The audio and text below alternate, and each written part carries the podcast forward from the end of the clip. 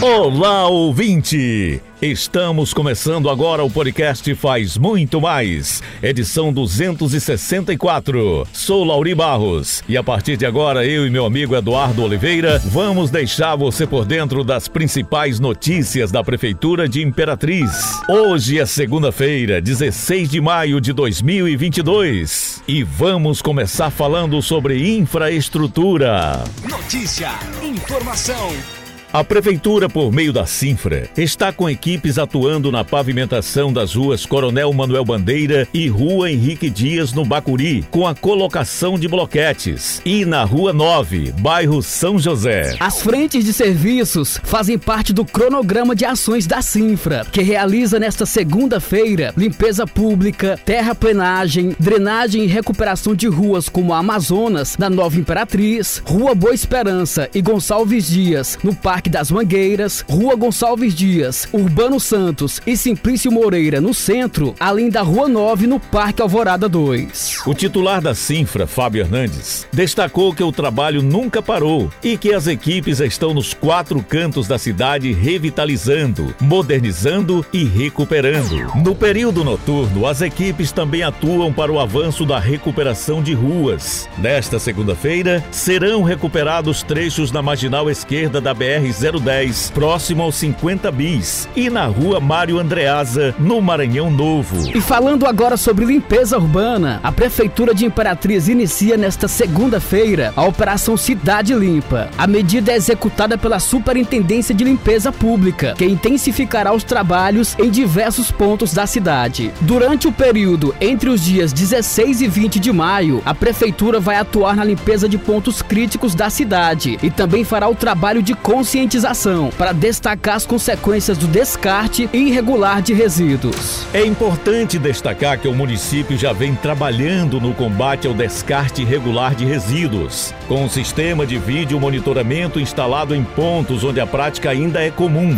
Com as imagens do circuito de monitoramento, é possível identificar o infrator que descarta resíduos de forma irregular nas vias. O lixo que é jogado de qualquer forma nas ruas, além de suscetível a serem espalhados por animais, também corre o risco de ser levado pelas chuvas, ocasionando entupimento de bueiros e bocas de lobo, que por sua vez podem resultar em alagamentos. A responsabilidade de limpar é da prefeitura, mas a de manter limpo é de todo mundo, destacou o superintendente de limpeza pública, Valdir Torres. E a gente encerra esse episódio falando sobre a rescisão do contrato com a Caema, anunciada pelo prefeito Assis Ramos na manhã desta nesta segunda-feira. Ouça o que ele disse.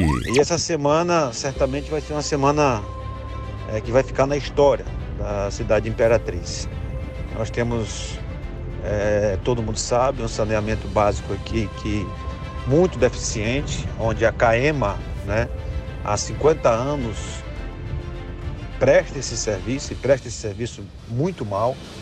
É, desde o início da minha gestão que a gente vem tentando solucionar essa situação, ou pelo menos melhorar essa situação, mas como não é competência do município executar é, o saneamento, fazer o saneamento básico da cidade, a gente fica a mercê da, da CAEMA, né, que todo mundo conhece, que é uma estatal, né, administrada aí, claro, pelo governo do estado. E a gente resolveu agora, né, há algum tempo, salvo engano, em 2020, abrir um procedimento administrativo de responsabilidade, ou seja, é, detectar é, os problemas que a, que a CAEMA vem trazendo para o nosso município, que não fica só na infraestrutura, ele se estende também para a saúde, principalmente para a saúde, e esse procedimento administrativo de responsabilidade ficou evidenciado é, a péssima prestação de serviço da CAEMA no nosso município. Dentre várias irregularidades, a principal é o esgotamento sanitário que não existe. E, para ser bem simples, o, o esgoto da nossa cidade é jogado diretamente no rio Tocantins.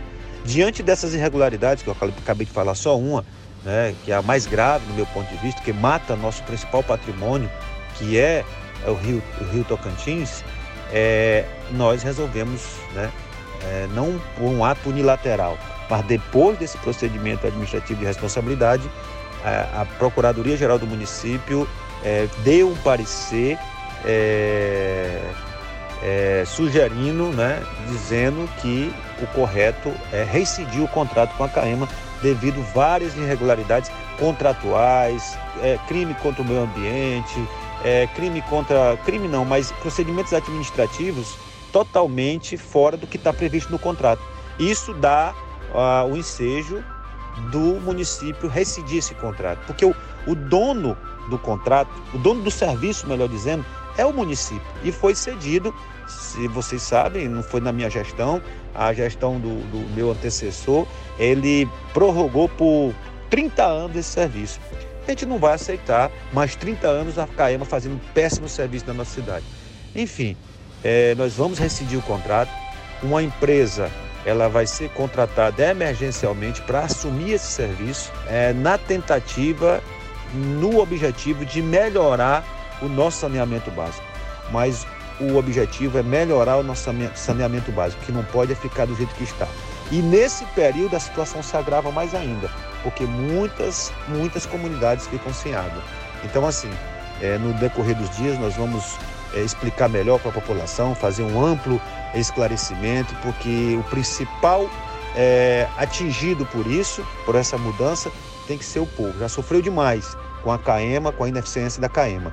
E a tentativa do município de Imperatriz, do prefeito, da prefeitura, é melhorar o saneamento básico sem qualquer mudança na tarifa pago pelo saneamento básico, pela nossa água potável, pelo esgotamento sanitário. O objetivo da gente é melhorar e nós vamos melhorar sim. É um desafio da minha gestão desde 2017 e nós vamos conseguir isso.